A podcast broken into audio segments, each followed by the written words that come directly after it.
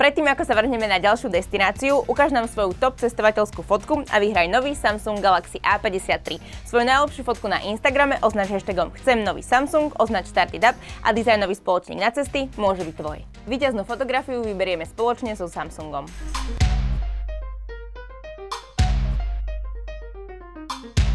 Ahojte, vitajte pri ďalšom Travopodcaste. Dnešným našim hosťom je Dorota Dvotová. Som rada, že sme sa dohodli. A ja som si povedala, že poďme si destináciu Nepal. Mi to tak indikovalo k tebe, proste aj skrz akože médiá, aj skrz Instagram, ale aj tak nejak tak duchovne, že mi to tak pasovalo. Kedy bol ten prvý krát, kedy si vyrazila do Nepalu? Ako si objavila Nepal? 2005, také niečo. Backpackovali sme ešte s mojím vtedajším manželom Výskym po Indii a tak to je kúsok za rohom, takže však nakúknime, už sme druhýkrát v Indii, tak pozrime aj vedľa. A to bola iba taká ochutnávka nejaké 2 týždne, alebo čo, že jej, ani sme nešli na trek, ani nič. A vlastne krátko na to, do roka sme boli rozvedení a ja som tak hľadala také, že kde si pôjdem sama prečistiť hlavu. A to mi prišlo také, že však... Jasné, pôjdem tam bolo krásne a už som tam vlastne potom aj zostala. A v podstate akože gro tých ľudí, a to som tam zobrala, už sa dá povedať, že možno aj tisícky ľudí do Nepalu, tak tam ide presne vtedy, keď si potrebuje preriešiť niečo v hlave, že nejaké problémy súkromné alebo aj pracovné, že majú pocit, že prišiel im nejaký míľnik do života, tak akože väčšina ľudí tam ide z tohto dôvodu. Je to tak zaujímavá krajina sledovať, vlastne, že kto tam chodí, že je to úplne iný výber ľudí, ako keď niekto ide s nami na Maledivy, alebo inde, že to sú proste, ale že úplne iní ľudia. Takže tí, ktorí tam s tebou napríklad išli, tak splnilo to ich očakávania, že asi tam nevybrala skupinka ľudí, pretože je to krajina niečím smerovaná, alebo niečím cítiť. Aký mali oni z toho dojmy? Ja všetkých hneď vopred varujem, nemajú očakávania, že tam sa teraz ich tam osvietí a prídu z nich budhovia tu proste asketickí nejakí. Tak on bol v Nepále. Vieš, akože všetky svoje stračky si nosíme so sebou vždy. Čiže taký balíček, jak si odtiaľ to zoberiem, taký si donesem do Nepálu a s takým sa aj vrátim. To treba povedať na začiatok. Druhá vec je, že keď máme nadhľad a v Nepále je ľahké mať ten nadhľad, hej, tak niektoré veci prídeme na to, že aké boli malichárne, hej, že zbytočne sme sa tým zapodievali. Je to také niečo, keď sa proste vrátili tí astronauti z mesiaca, že kokos, keď som videl vychádzať zem, tak mi došlo, že čo my tam akože riešime, hej, takže tento pocit tam nejaký je, ale záleží na tom, čo s tým človek spraví. Keď si debil, tak sa vrátiš aj k debilu. Akože to, že si bol v Nepále, to ti nepomôže. Ono je to asi dosť rôznorodá krajina, však lebo tam je nejaké 2000 prevýšenia, alebo koľko, no neuveriteľne veľa, že sú tam proste mestá, ktoré sú v podstate na rovine a potom teda, ktoré sú v Himalajách. Okrem mora je tam všetko. Je tam džungla s krokodilmi, s nosorožcami, s tigrami, je tam také kvázi savana, sú tam také kopanice, zlnené kopčeky, raftujú sa tam divoké rieky, 5-pluskové. Potom proste ideme vyššie, sú tam palmové lesy, potom ihličnaté lesy, potom je tam taká tá úplne suchá púštna krajina až po ľadovce. Čiže to je, tam človek behom týždňa vie zažiť akože všetky vegetačné pásma. To je úplne brutálne. Asi také najznámejšie mesto, alebo teda, čo si ľudia s tým vybavujú, je Katmandu. No to je hlavné mesto. A tam, ako funguje ten život? Napríklad na rozdiel od tých horských poloh, kľudne začneme v tom meste, že čo tam je najviac cítiť? Je tam to kultúra? Smrad.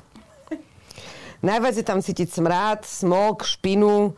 V podstate za 3-4 dní začnete vykašľiavať taký čierny hlien, ale že také čierne, jak máš tričko. Akože aj z nosa, aj z plúc. A polovica ľudí tam má obštručnú chorobu plúc. Proste v Katmandu je proste, že totálny kandel, pretože to je kotlina. A tam to nemá kam ísť. A oni ešte tam fejkujú benzín, oni to miešajú pol na pol s vodou. Čiže to je proste strašný smrad. Tam sa nosili rúška dávno pred pandémiou, bolo úplne bežné, že vidíš, von dáš si rúško. Hlavne, keď ideš na ten obchvat, ten ring road, tak tam to bol masaker. Už v centre, v uličkách, to sa nejak dalo. Ale tak v prvom rade, čo tam cítiť, je tam cítiť smrad. A druhá vec, ja Katmandu milujem. Ja neviem, akože 99% turistov povie, že pre Boha pomer rýchlo preč.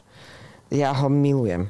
Hej, mne sa páči to, jak to Katmandu si stále vie udržať taký status dediny v hlavnom meste, že proste v centre vidie sliepka zrazu, hej, a že tam má niekto záhradku. Akože úplne, že jak keby ste mal pod Michalskou bránou, hej, že proste, že ty kokos. Hej, že je to také, stále je to také vesnické, že toto mám na tom Katmandu rada a pritom to pulzuje niekoľko miliónové mesto, proste motorky, auta, všetko. A jazdiť na motorke v Katmandu je môj najlepší relax, hej, v tej šialenej doprave, vtedy ja vypnem, to je moja meditácia. Čiže každý máme nejaké úchylky. Ten život je tam dynamický, ale keď človek chce a len to tak nechá plynúť a pozorovať, tak môže byť veľmi kľudný, záleží to na uhlo pohľadu. Ono mi to celkom takto pripomína, teda aj z toho rozprávania, aj z tých fotiek, takú akože Indiu, taký ten chaos, ruch. Je to možné, že to je tam cítiť aj tie tradície, lebo predsa je to spojenie takže medzi Čínou a Indiou? Nepal je hinduistická krajina prevažne. Hej, hinduistov je tam viac ako budhistov, čiže ten indický feel tam je. Hej, keď poznáte Indiu a backpackovali ste po Indii a zajdete do Katmandu, tak spôjete, že však to je to isté. Až potom príjete k tým kláštorom buddhistickým a tak, že aha, OK. A my máme proste tie tibetské buddhistické štvrte, sú dve také hlavné v Katmandu, Boudhanath a Swayambhu, kde proste žijú Tibetania, sú tam nísi a tam proste strih dojdeš Tibet. A zrazu všetko chutí inak, vonia inak, všetci vyzerajú inak. Proste ráno ťa budia tie, tie trúby v Katmandu, hej? Čiže ako tam človek konvertuje a nevie jak. Ale hovorím, potom ideš o dve ulice ďalej a tam je totálna India. Hej? Čiže ono to nie je ani nejak, že geograficky rozdelené na akože hinduistov a buddhistov, proste ono je to tak všetko pomiešané a žije to tam svojím... V Katmandu je to úplne pomiešané. Aj manželstvá sú pomiešané veľakrát, že už sa tam toleruje proste to, že nemusia sa v rámci tých kást brať, hej, a etník. Samozrejme, ešte stále je tam tá tendencia, rodičia chcú, aby z tej istej kasty, z toho istého etnika. Toto treba povedať, Nepal je strašne multietnická krajina. Tam jeden môže vyzerať jak Číňan, druhý jak Černoch, tretí jak Tibetan, štvrtý jak Ind a piatý jak Beloch a všetci sú Nepálci. Hej, tam je toľko etník, že to je... To robí aj tie krásne ženy, ktoré tam sú, aj proste tú pestrosť toho, aj jazykov, aj kulinárskych špecialít a všetko, že oni sú fakt strašne pomiešaní už sami o sebe. Keď bolo kráľovstvo, tak ten kráľ to tak akože držal v jednom.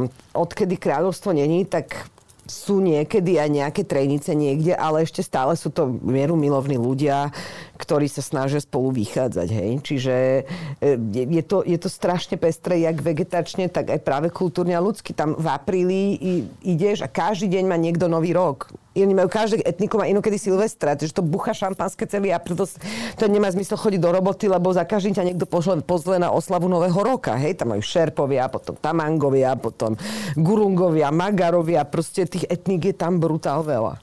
No a keď si zoberieme nejaký systém, ktorý to riadi, tak ako to funguje v podstate? Ako politicky možno je to tam korupcia dané? Funguje úplne v pohode, táto zariadí všetko. Takže to je taký asi hlavný systém, ktorý to riadi, ale aj to sa mení. Kedysi sme dávali na úradoch úplatky normálne takto na stôl. A teraz už musíme popod stôl a aj sa to volá, že under table money.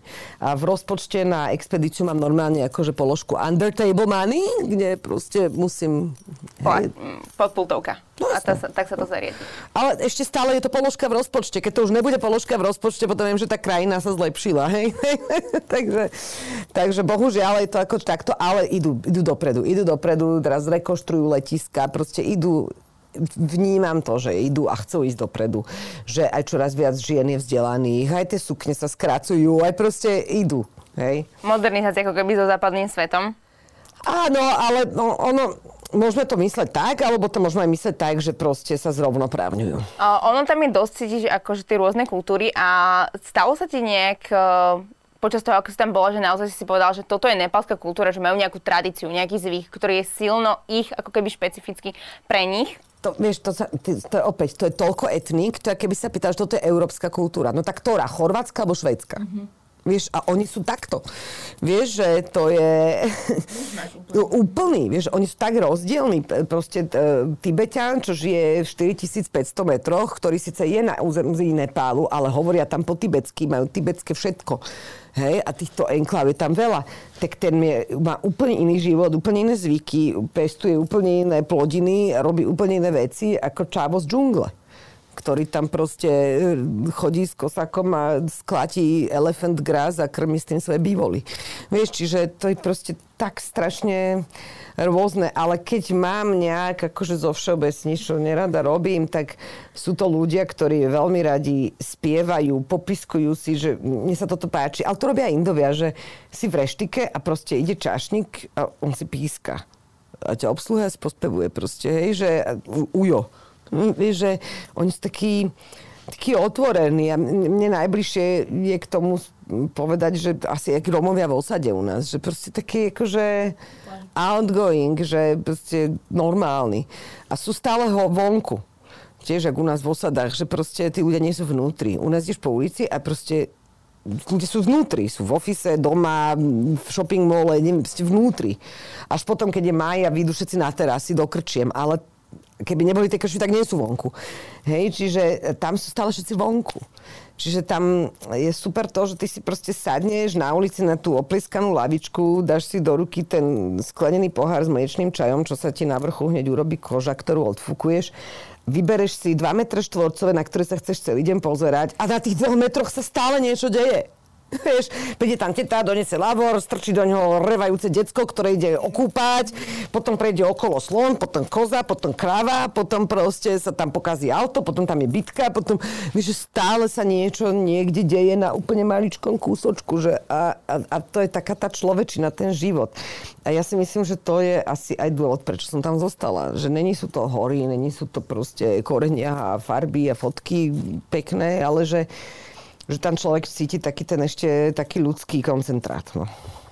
Úplnú vlastne rozmanitosť. Mňa tak napadá, že či tam je aj nejaká tá kriminalita, alebo že či tam sa je čoho báť. A tak nejaká kriminalita je tam všade, ale není väčšia ako u nás, alebo čo, akože menšia určite. Hej, zmizlo mi tam vôbec niekedy niečo. Áno, raz za tie roky všetky, hej. Čiže je to, skôr sú takí, že keď si zabudneš foťak v reštaurácii, tak za tebou uteká pol mesta čašník a donesie ti ho a nič od teba nechce za to, že ti ho donesol. Hej, že skôr sa ti stane toto. Ty už tam chodíš roky, akože určite tie ceny, tá inflácia prirodzená je tam, ale keď človek chce ísť do Nepálu, či už ide na nejaký trek, alebo ide naozaj iba napríklad do Katmandu, do hlavného mesta, tak ako sa tam pohybujú ceny služieb, jedla? No tak samozrejme s nadmorskou výškou rastú aj ceny. Čiže čím vyššie ideš, tým tam to musia doniesť nosiči. A to není jak u nás, že proste čavo vybehne za 2 hodiny na Teriho chatu a už je dvojnásobná cena. Tam čavo ide týždeň. Hej? Čiže samozrejme tie ceny sú... Mne to tak vychádza, že keď trekuješ, tak 30 eur na deň je dobrý rozpočet, ktorý proste ti pokrie jedlo, pitie, aj apple pie v miestnej horskej cukrárni s kávičkou. Tak to sa ešte takom znesiteľné, keď si zoberieme, že to tak môže presne vyzerať aj na Teriho chate. Keď ideme z Katmandu a ideme teda do hôr, tak ako prebieha ten proces tej aklimatizácie vlastne? Že je to individuálne u ľudí? Musíš zostať je to úplne 2-3... individuálne, tým pádom musím ísť podľa najpomalšieho. Uh-huh. Vždycky najpomalší udáva tempo pri vysokohorskej, alebo pri každej turistike by to tak malo byť medzi normálnymi ľuďmi. Plus sú samozrejme nejaké pravidla, nejaké guideliny, ktoré už sú štandardizované, ktoré sú dané expedíciami, ktoré už 50 rokov sa robia.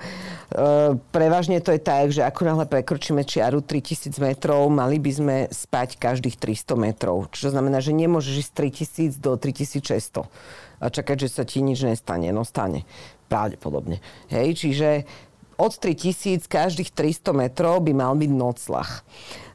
To znamená, že ja idem vlastne celý deň 300 výškových metrov. Nie. Ty môžeš ísť aj 1500, ale spať by si mala nižšie. Aha. Hej, čiže ty môžeš robiť toto.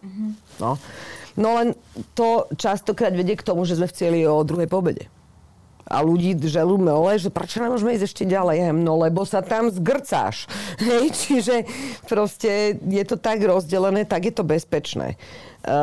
Tí, ktorí to prekračujú, poväčšinou na to doplatia. Hej, nie vždy, lenže tá výšková choroba je tak nevyspytateľná, že tam vlastne vôbec sa nikdy nezistilo, aj keď vieme presne, ako funguje, ako ju liečiť, ako s ňou narábať. Jednu vec nezistili vedci, a to študujem stále, vždy, keď vyjdú nové články, čítam to, že na základe akého kľúča ju niekto dostane a niekto nie. Toto sa doteraz nezistilo. Ty môžeš byť športovec, vegan, neviem čo, proste strašne zdravý, vymakaný a úplne v 3500 skončíš. A potom môžeš byť taký chudák, jak ja, čo fajčí 20 denne, má za sebou 4 klbové operácie, je celý úplne dokazený. Akože nešportovala som v živote. A proste nejak sa tam premotáš do tých 5000 dáštikov a ideš ďalej, hej? Čiže, a to je strašne nespravodlivé voči tým zdravým ľuďom. A športovcom. Ale fakt to nemá pravidla. Hej? Ani to, že či starému zle, mladému dobre. Proste jediné, čo sa vie, že ak máš vysoký tlak a srdcovo-cievne problémy a zdrážanlivosť a toto, tak títo ľudia sú ohrození. Tak to zvládajú ešte tiež. Ale medzi jedným zdravím a druhým zdravím není žiadne pravidlo vlastne, že prečo by malo byť zle. Hej? Takže ja musím stále sledovať všetkých. Ja som v tomto trošku taká možno až prehnaná.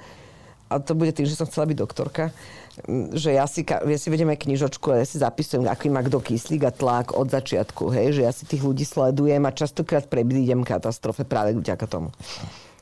Spomínala si, že ty máš už aj v 5000-ke si dáš cigaretu, že to nie je ako keby už pre teba problém. Ako si ale na to nabiehala, alebo stali sa ti situácie, kedy to bolo aj s tebou naozaj že vážne? No to sa mi stalo raz, ale to nebolo kvôli výške, hej, akože kvôli výške, ja som s výškou v pohode. Až teda tak, že lepšie ako Nepálci. Že my keď si meráme kyslík 4000 metrov, ja mám najviac. To je to vlastne to, čo sme si teraz zvykli aj cez COVID merať. Hej? Áno. A to môžeš mať aké percento kyslíka v krvi vtedy, keď si napríklad v nejakej nadmorskej výške? No záleží v akej. Strašne sa to hýbe. Keď má človek v 5087 je to OK. Keď má menej ako 80, už ho šikujem dole. Hej? Čiže je to rôzne v závislosti, v akej si výške, taká je nejaká tolerancia sa tam hýbe, hej. Ale ja vlastne pod 90 nemám nikdy. Moji Nepálci niekedy už majú fakt, že 84 a ja ešte 97, hej. Čiže oni nechápu, aj miestny doktor ma vyšetroval, že ty si jak proste, že nechápu, že prečo ja mám takú vysokú saturáciu. No ale teraz sa to všetko mení, pretože som mala COVID, dostala som fibrózu, idem na 74%, ja vlastne ani neviem, či to ešte dám. Akože tvoj zdravotný stav sa tak zmenil, že sa vlastne odrazilo práve teraz tá saturácia a máš ju v podstate... No ja akože teraz mám tu 97, ja by som mala mať vždy 100, hej? A aj niekedy 95, akože, hej, a teraz proste merali mi všetky, bola som na prístrojoch a povedali, že no, akože ideš na 74%. Čiže mne sa nepremenia tie molekuly kyslíka z plúc do krvi. Všetky. No a liečím sa, beriem spreje, neviem čo, len akože uvidíme, že či to dám. Ja to v novembri už mám naplánovanú expedíciu, už sa predáva trek a ja v septembri idem do Afriky na Tupkal aspoň do 4200 zistiť, či ja vlastne môžem. Akože, že čo? Keď sme sa to bavili o tom, že v podstate je úplne individuálne, ako to človek zvláda, tak to znamená, že ono sa na to ani reálne nedá nejako pripraviť? Nedá. Akože... Nijako, na výšku sa nedá pripraviť. Je zbytočné cvičiť, robiť si kondičku, to je úplne zbytočné. Zve sa unavíš, zlomíš si koleno. Takže ty v podstate môžeš zobrať aj ľudí, ktorí akože nie sú nejakí trekery, hej? Že ja môžem zobrať ľudí, ktorí neboli nikdy na túre. Dokonca to sa mi raz stalo. A dá to a zvládnu to teda, hej? Áno. A potom sú ľudia, ktorí sú bežní turisti a nezvládnu to. Lebo proste je to tu v hlave, všetko je v hlave. Čiže keď ty si povieš, že to dáš a že a baví ťa to a ja som motivovaná krásou, hej, čiže ja chcem ísť a ja chcem vedieť, čo je v tej ďalšej doline, čo je za tým kopcom. Mňa toto baví. Ale ono je to v podstate veľmi komfortný trek, tá napríklad tá Annapurna, na naše pomery, hej, že tu spíš v spoločných noclahárniach a máš na výber zo 4 jedál, tam ešte v 5000 metroch máš dvojky izby s vankušikom. Hej, akože a na raňajky palacinky. Čiže proste len tým, že ideš 2 týždne, tak predsa len je ti zima, lebo ono není nejaká strašná zima. Problém je v tom, že nikde sa nekúri, čiže je to taká tá vlezlá zima, dlhodobá. Čiže tá komfortná zóna je znížená, hej. Ale je to celé v hlave. Čiže fakt, ja som mala bábu, ktorá behala jak srnka a keď sme prešli cez vrchol, tak mi povedala, že inak ja som prvýkrát na túre. Ja, ty si robíš predal zo mňa. Ona, že ja som ti to nechcela hovoriť, že by si ma zobrala. A potom sú ľudia, ktorí mi... Práve sa 5 mesiacom vrátil z Elbrusu a v 3500 skončil. Ani nepokračoval ďalej. No. Úplne bolo zle, úplne bol hotový. Čiže to je proste v hlave všetko. Akože treba mať zdravé nohy, zdravé srdce, tlak, tieto veci. Toto treba mať a toto keď máš odfajknuté. Čo sa týka tých vecí, ktoré si zoberiem so sebou, tak na to mám nosičov, ktorých teraz celú tú treku idú s nami a v podstate ja nemusím mať ako keby na chrbte nič, čo je pre mňa uľahčujúce. Ty si bereš iba denný ruksák, kde máš vodu, folťák a nejakú ľahkú bundu. V podstate ten systém funguje tak, že ráno 7:30 odovzdáme nosičom zbalené ruksaky, my si dáme raňajky, nosiči už vyštartujú a čakajú nás s ruksakmi v cieľovej dedine. Už máš vo svojej izbe svoj ruksak. Ty už si to tak spomenula, že najkrajšie a teda, že čo ťa najviac láka, sú tie výhľady. Je tam ale trošku asi také zradné to počasie, že z čoho má ten človek ten najväčší požitok v tom? Výhľady nie sú pre mňa to najviac. Pre mňa najviac je tá kultúra a tí ľudia tam hore. Čiže mňa napríklad už nebavilo by ma liesť na Everest alebo niekam proste nad 6,000, lebo tam už nežijú ľudia. Mňa práve bavia tie kamenné dedinky, je tam vidieť, ak niekto niečo robí na nejakom kolovrátku, alebo vieš, proste, že úplne, že vieš, že tí deti tam idú s tými soplami po bradu do školičky ráno v uniforme. Mňa toto baví. V tom horskom prostredí zasadený človek. Toto mne sa páči. A to už tam hore nejde, tam už si len nastíš ego, že dobil som horu, odfekneš. Čiže toto ani nerobím. A ja berem ľudí do toho práve ľudského prostredia, zasadeného v hlbokých horách, v drsnej prírode, kde sa vlastne človek a príroda naozaj tvárou tvár stretnú. A toto je presne to, čo mňa na tom najviac baví. Oni ako pristupujú k tým turistom aj možno, že s odstupom nejakých rokov? Boli najskôr možno, že nejaké odmeranejší tí Nepalci, alebo práve naopak, že vždy boli takí prívetivejší? V časoch, keď boli odmeraní, som nežila. Akože viem o tom, že v 50. rokoch ako Moritz Herzog, keď objavovalo oblasť Annapurny, tak prišiel do Manangu a vyšikovali ho odtiaľ, ani im nepredali jedlo. A tak vlastne vďaka tomu objavil jazero Tilicho, najvyššie položené jazero, na ktoré chodíme v rámci treku okolo Annapurny, lebo Manangovia ho vyšikovali, tak išiel táďal. A teraz už samozrejme ti predajú prvé posledné, aby zarobili, hej. Čiže, ale sú oblasti, napríklad pod Everestom, sú tí ľudia omnoho vychcanejší. Hej, tam tie expedície ich rozmaznali šialeným spôsobom, pretože keď ideš na expedíciu, to stojí niekoľko milión dolárová investícia, hej. A tí ľudia tam idú s extrémnymi zásobami, aby tam vydržali niekoľko mesiacov v tom basekempe a tie zásoby potom znášajú dole, neznášajú. Všetky tie konzervy končia tam. A teraz tí šerpovia to ešte 3-krát, oni dostanú zadarmo a ešte ich 3-krát tak násobne predajú, hej. Čiže oni sú tam zvyknutí na vlastne peniaze, veľké príjmy, veľké expedície a preto ja napríklad nerada chodím do oblasti Everestu. Proste vádi mi tam toto, už všetky strechy majú plechové, majú tam satelity, proste všetko je to také akože také moderné. Že turistická atrakcia vlastne úplne už prispôsobená ako keby tým, ktorí majú peniaze. A hlavne akože, ale ja zase im prajem ten rozvoj, že ja im prajem to, že majú v každej dedine školu a doktora, že ja si myslím, že akože chápem to, že ten rozvoj je pre nich dôležitý, že prečo by oni mali len preto, aby sa nám to dobre fotilo, žiť v chudobe. Hej, zase treba to merať aj ich metrom. Ale to neznamená, že mne sa tam chce chodiť, hej? Čiže ja im to prajem, ale mňa to až tak nezaujíma. Čiže mňa viacej zaujíma tá oblasť Annapurny napríklad, hej? Že kde to napriek tomu, že má vlastne ročne toľko isto turistov ako oblasť Everestu, tak z nejakého dôvodu ešte furt tam máš tie kamenné dediny a je to také. Ale aj tam sa to strašne mení. Akože najviac pokazila trek cesta. Vlastne, kedysi trek okolo Annapurny mal nejakých 22 dní. Ja som ešte išla, myslím, že 26-dňovú verziu. A teraz reálne má 5. My že to naťahujeme. Sú to vybudované také cesty. Z obidvoch strán, trek okolo Annapurny ešte takéto kolečko, hej? A z obidvoch strán už je cesta. A vlastne len tá najstrmšia, najvyššia a najkrajšia časť treku je bez cesty. No ale my teraz všetky cestovky majú akože takú verziu, že začnú, že ale my ideme starý trek, že no oni chodia po ceste a tam prášia jeepy a mne to príde úplne absurdné, že ja teraz 5 dní idem po prašnej ceste, po ktorej chodia jeepy. Ešte proste raz za hodinu prejde jeep a kúdol prachu. A som toto, na čo som došla do Nepálu. Ako toto ľuďom robiť nebudem. Čiže doteraz som s tým vybabrávala tak, že teraz sa na tom jeepe zvezieme, že keď už tu je kašal ho pes, zvezme sa na koniec cesty, radšej ten čas strávime tam a budeme si chodiť takto cik-cak. No a teraz vlastne po 5 rokoch tohto som v novembri tam bola a už som spala, že aj toto je pre mňa už nepriateľné. Aj táto forma, lebo ja keď som videla, jak strašne dodrbala tá cesta tú krajinu. Proste presne sa z toho stáva to, čo tam pod Everestom, hej. A tam ešte našťastie nemajú cestu, tam majú len letisko.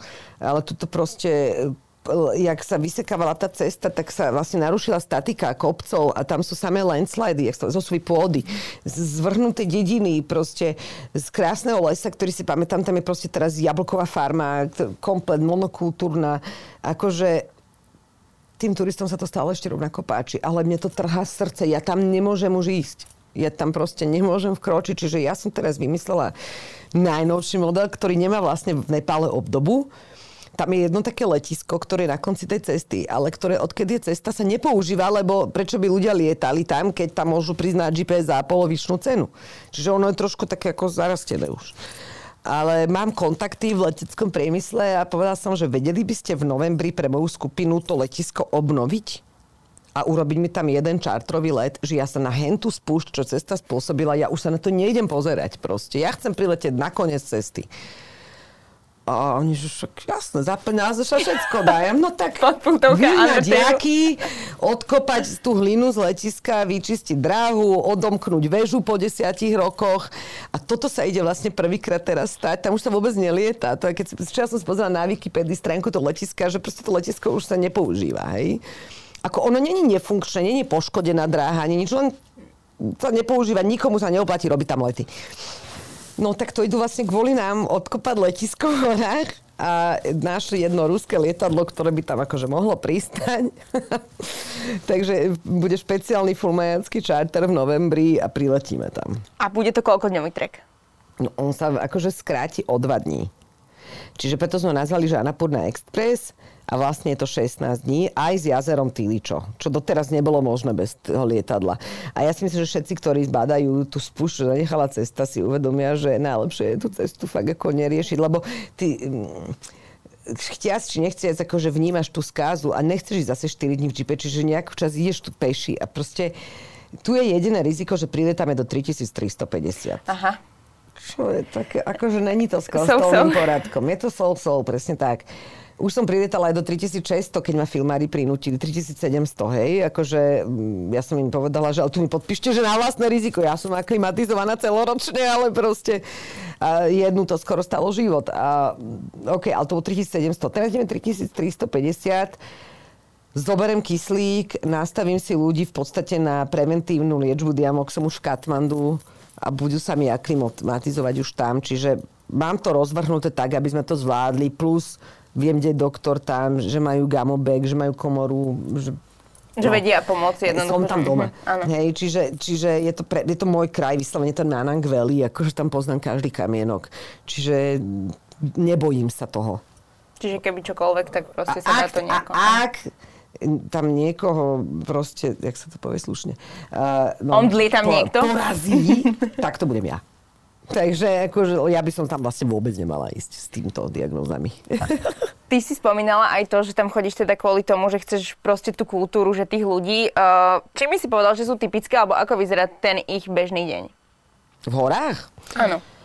No tak ráno stanú, nadoja jaky a vyženú ich na pašup, otvoria si svoj guest house alebo turistickú reštauráciu, lebo tam na treku je málo ľudí, ktorí nerobia v turizme. A keď tak robí jeden a celá rodina z toho žije, hej, a tí sa starajú už ostatok a tak, deti idú do školy, dajú si uniformičky, idú, vyrazia. V podstate, jak u nás, akože na dedine, vieš, na vidieku proste, tak majú nejaké políčko, musia ho okopávať, rastie im tam len kapusta a mrkva. Vlastne od tých 3000 už akože nič iné, takže všetko, čo si objednáš, keď si objednáš, tak bude mať kapusta mrkvu. Dáš si väč pasta, tak ti príde zestovina z kapustova s mrkvou, dáš si pizza, tak príde ti pizza z kapustova s mrkvou. Čiže proste si zvykneš na tú kapustu s mrkvou, ako jednoducho tam v horách, ako vegetarián. Samozrejme, môžeš si dať jak steak a je to vybavené. Ale ja ako vegetarián sa teda tam musím zvyknúť na kapustu a mrkvu. No a normálne vidiecký život má všade rovnaký. Ľudia potrebujú sa postarať o potravu, potrebujú sa postarať o deti, o nejakú základnú hygienu v tých drsnejších podmienkach a o nejaké privyrobenie. Čiže a namiesto do kostolíka idú do kláštora, kde mnísi mrmlú proste večer za západu slnka. Pretty much the same. Keď sa ale pri niektorých situáciách povie Nepal, tak presne človek si predstaví akože teraz tie kláštoriky a tých mníchov a teraz akože tie mantry, ktoré sa stále hovoria dokola, že narazíš tam niekedy naozaj na takéto brutálne duchovno, alebo áno, čím je tam to duchovno ako keby cítiť? Áno, toto je tam silné. Toto je tam silné, každá dedina má svoj kláštor, kde žijú mnísi, kde večer prídeš, vlastne púdža, tá modlitba je vždy za východu a za západu slnka. A môžeš tam prísť sadnúcich mníchom a oni mrmlú v tých rúchach a oni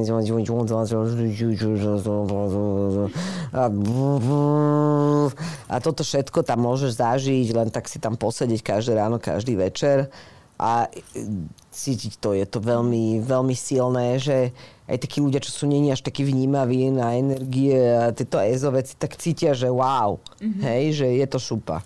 A oni tam robia napríklad nejaké také, že predstavím si, že presne, keď je to prípad, že chcem tam ísť akože nejak sa očistiť alebo čokoľvek spraviť, že mám ja neviem nejaké sedenie s tým mníchom alebo čokoľvek, že on nevie dať nejakú moju vlastnú mantru, ktorú si mám opakovať, alebo že sú tam aj takéto... No vieš, ja to tieto služby nevyužívam, ale sú tam... dá sa ísť na pobyt do kláštora, hej? A už som niekoľko ľudí tak poslala, že vlastne ideš do kláštora, neni to vôbec drahé, je to lacnejšia hotelová izba v Katmandu a máš svoju izbičku a vlastne zúčastňuješ sa toho istého programu, čo mnísi a už je to na tebe, či si tam nájdeš niekoho, ktorý te tak povedie, alebo sa separuješ, alebo hej, rôzne to ľudia zvyknú ponímať, čiže toto sa dá. Toto sa dá, máme kláštor jeden taký, ktorý ubytováva turistov, je pri Katmandu, jeden je si hodinu od Katmandu, niektoré sú v horách a dá sa to, robí sa to. Ešte jedno, čo ma zaujíma, je, že si predstavíme ten poveraz s tými vlajočkami. To je úplne pre nás akože Nepal. Áno. Himalaje. Mne to visí z balkónu aj v Bratislave, no. Že ako to má symboliku vlastne? Znamená to niečo? Áno. Tam máš na tom vlastne napísané modlitby, mantry. A oni veria, že a vždycky to vonku zaveselenie vnútri. A že keď zafúka do toho vietor, tak tie modlitby vlastne rozsieva a do neba sú vyslíšané. To je celkom... Make sense. Hej, príjemný zmysel. Toto je, že trek, ideš vlastne si aj v meste, ideš teda následne aj na kopec. Keď máš takúto expedíciu, tak ako sa to cenovo pohybuje teraz? No, normálne okolo 1000. Teraz po korone sme išli na nejakých 1100 a tento expres kvôli tomu preletu stojí 1490. Ten robíme vlastne 28. oktobra odlietame odtiaľto. Tam je presne 14 miest, ani jedno menej, ani jedno viac, takú len kapacitu lietadla, ktoré musím zaplniť, to horské lietadlo. Čiže to viem, že to stojí 1490, že to je trošku drahšie práve kvôli tomu lietadlu, ale väčšinou je to okolo 1000 za trek. Plus letenka do Nepalu, samozrejme, to si človek kupuje sám. O tom sme sa teda bavili aj predtým, že ako sa zmenila tá situácia leteckých spoločností a cien leteniek pred covidom a teraz? No, furt strašili, že to bude mať strašný vplyv. Už v 2020 to vyzeralo, že celý travel business skolabuje. Ja som nemala nejaký pocit, že by sa to nejak menilo. Furt sa dá ísť za 20 eur do Ríma, alebo vieš proste akože klasiky, toto. Klasiky, no. A za 650 do Ázie, no a teraz som narazila na kameň, akože teraz, jak bukujem ten november, Nepal a október expedície, tak som zistila, že tam pod 1000 sú letenky z Viedne. A keď, tak za 900, takéže 20 hodinové, hej, že prestupní, že proste šialené. Na október som teraz našla 1. až 18. za 650 z Budapešti. Toto je normálne, že jam. Kto chcete ísť 1. až 18. robíme Narfu, to je paralelný trek s Annapurnou práve. Aby sme sa tej ceste vyhli, je to do tibetskej oblasti, ktoré to komplet dobývané Tibeťanmi. Tam sa ani ja nedohovorím po nepálsky. Proste. Tam je to, že totally untouched. Takže to robíme 1. až 18. vďaka tejto jednej letenke z Budapešti, ktorá neviem, koľko vydrží. To som našla včera. Čiže to som dneska vyhodila. A toto skúsim predať. A potom, ja neviem, proste všetky tie letenky stoja liter. Akože... Neviem, čo sa bude diať, že či už sa stane to, čo bolo v 90. rokoch a predtým, že budú lietať iba proste hodín 10 000, alebo to iba nejaké dočasné, neviem, není to len Nepal. Akože do Maroka sa zrušili priame lety z Viedne, teraz som bola 4-krát v Maroku za posledný mesiac, hej, čiže šili ako proste šialene. Ako majiteľku cestovky je to pre mňa strašné zistenie, lebo to, na tomto môžem vykrvácať, hej, na drahých letenkách, ktoré si síce ľudia kupujú sami, ale keď na ne nebudú mať, no tak nepôjdu, nekúpia si zájazd. Neznášam slovo zájazd. Musím sa naučiť hovoriť slovo výlet. Ale z hľadiska človeka, ktorý vníma, v aké strašnej riti je táto planéta, tak vlastne nič lepšie sa nemohlo stať. Keď prestanú ľudia lietať a bude ich lietať len pár za veľa peňazí, tak tá uhlíková stopa je akože výrazne nižšia. Tak si zase nakúpime Eurorail, budeme chodiť po Európe vlákom a nakúpime si campervany a dodávky a proste vlastne možno, že sa vrátime niekde, kde to je možno vlastne aj zaujímavejšie, lebo mňa strašne baví cestovať po zemi a vidieť, jak sa tá krajina mení. Že napríklad zvykla som lietať do Katmandu cez Istanbul a dala som tam 2 dní. Že ako keby tú Euroáziu presne tam, kde sú tie vážky a potom, že vnímať ten prechod. Že nepísť zrazu, že buf, hej, že práve mňa to baví, akože ten road trip je úžasná vec. Čiže ako človek si myslím, že to je dobre. Či to prežije, nie že moja, všetky cestovky, to neviem, ktoré nefungujú na čartrových letoch, hej. Samozrejme, také tie štandardné cestovky, ktoré proste majú vybukované čartrové lety a potom vybukované hotely na celé leto, neviem, ako sa to ich dotkne, neviem, toto je pre mňa úplne iný biznis. Ale my, čo fungujeme na normálnych linkách, tak ja neviem, jak to bude, netuším. Akože, aj keď prišla korona, som mala pocit, že to sa nedá, že to neustojíme a ustali sme to, tak sme vymysleli cestu trabantami po Slovensku a otrasnú dovolenku a neviem čo, proste vymýšľame prkotiny a zabávame sa na tom a vlastne nás to baví strašne v cestovke a tá cestovka vlastne vznikla za účelom, aby sme mohli cestovať a mali z toho radosť, čiže... Akože keď to nepôjde, tak to nepôjde, no. Pracuješ s klientami, pracuješ so Slovákmi, s ľuďmi. Sú nejaké veci, ktoré by si možno dala ako odporúčanie všetkým, ktorí chcú cestovať, chcú ísť na dovolenku? Je to strašne zložité. Ja by som napríklad s cestovkou nikdy nešla, hej. Takže ja by som sa zbláznila, keby mi niekto povedal, čo mám robiť a kam mám ísť. Sú ľudia, ktorým to vyhovuje. Hej, a potom sú ľudia, ktorí by najradšej cestovali individuálne, ale vedia, že majú 2 týždne. A za tie 2 týždne si to jednoducho sám nezorganizuješ. Proste zostanete v Indii, proste visieť na vlakovom nádraží, lebo to je India. A ty si nemôžeš dovoliť 4 dní čakať na jednom mieste na ďalší vlak, lebo sa nevieš do ňoho dostať. Keď ti to celé predbukujem a pripravím, no tak to odsejpá. Hej, čiže ja sa snažím robiť to tak, aby ľudia išli s cestovkou, ale nemali pocit, že idú s cestovkou. Aby mali stále ten pocit, že majú svoj priestor. Aj keď ideme skupina, ja im každý deň dám rozchod, ja nesete furt za jedným stolom, chodte si, ty si choď fotiť, ty choď žrať, ty proste buďte aj sami sebou.